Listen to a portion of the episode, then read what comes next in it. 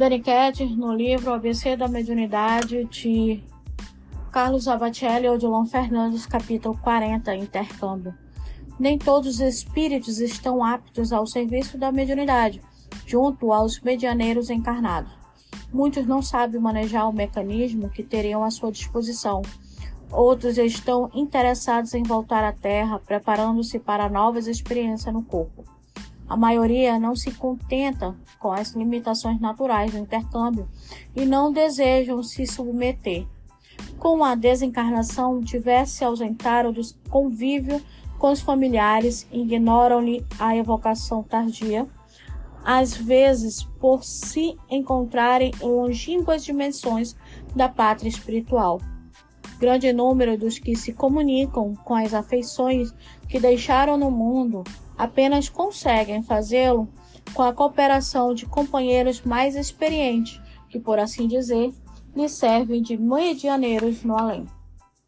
Pode parecer que não, mas em muitos o preconceito religioso subsiste após a morte, impedindo-lhes valer-se do concurso de um médium. Vários espíritos, em deixando a vida terrestre, reencontram antigos afetos, com os quais possuem vínculos mais sólidos, distanciando-se dos que, talvez, não souberam valorizar-lhes a convivência. Enfim, são múltiplas causas que intervêm no intercâmbio entre encarnados e desencarnados, através dos canais da mediunidade.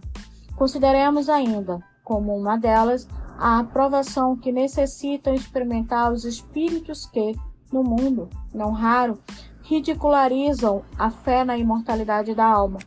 Outra que destacaríamos como de suma importância seria baseada na lei do mérito e da necessidade. Normalmente, os espíritos benfeitores que orientam a tarefa dos médios na doutrina submetem ao crivo do mérito e da necessidade, seu e de seus afetos na terra, a manifestação desse ou daquele companheiro liberado do corpo físico. Interessante ele colocar essa questão no intercâmbio de que é necessário que você tenha né, alguma afinidade, que você tenha compreensão através do mecanismo, como manejar. E também da questão da necessidade, a necessidade dessa comunicação. E principalmente ele falar que ainda ocorre o preconceito. Não é porque a pessoa desencarnou que ela deixou de ser quem ela era que não. Ela só vai agregar lá do outro lado quem era, quem era ela de verdade. Então, assim, se ela era uma pessoa aqui preconceituosa, lá quando ela relembrar todo o seu passado, ela pode relembrar que ela era muito mais preconceituosa e isso se formar um turbilhão para ela e esse intercâmbio ser difícil. Então há várias dificuldades que se ocorrem para ter um intercâmbio preciso. Não é só o medianeiro estar muitas vezes, como a gente fala, poldado, educado, não. Às vezes o espírito também precisa estar, né, necessitado de saber como manejar, de, de ter controlado as suas próprias limitações do outro plano. Então a gente tem que ter sempre esse conhecimento sobre esse intercâmbio, como ele é feito, a necessidade de manejo, porque muitas das vezes você fala, ah, o intercâmbio mediúnico só usa o chakra laríngeo, será? Será realmente?